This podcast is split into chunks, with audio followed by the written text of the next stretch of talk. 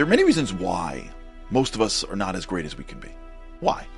Our mind has beliefs, and our beliefs guide our lives. Whenever you're confronted with a challenge or an opportunity, you have an instinctive, I can do this, or I can't do this. That, how do you know? You don't know. You haven't done it before.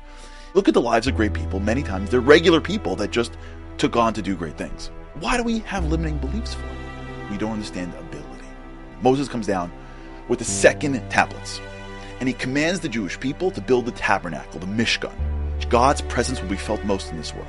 And the next day, some Jews come back to actually build it. People whose hearts are moved and that are giving their souls. So, how did this thing happen?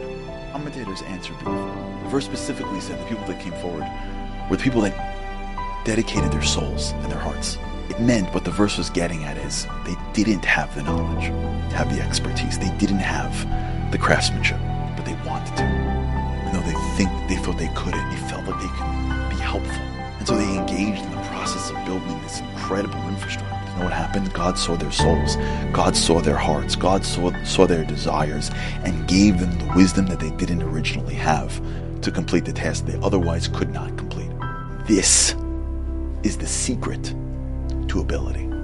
We think when we deal with things, the question is, can I or can't I? Wrong question.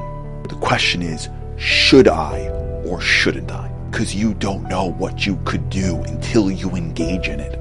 Just like the Jews in the times of the, of the desert with the tabernacle. We'll do things that, truth is, we'll have no idea that we were able to do it. We really, tr- really, truly tap into our potential and live a great life.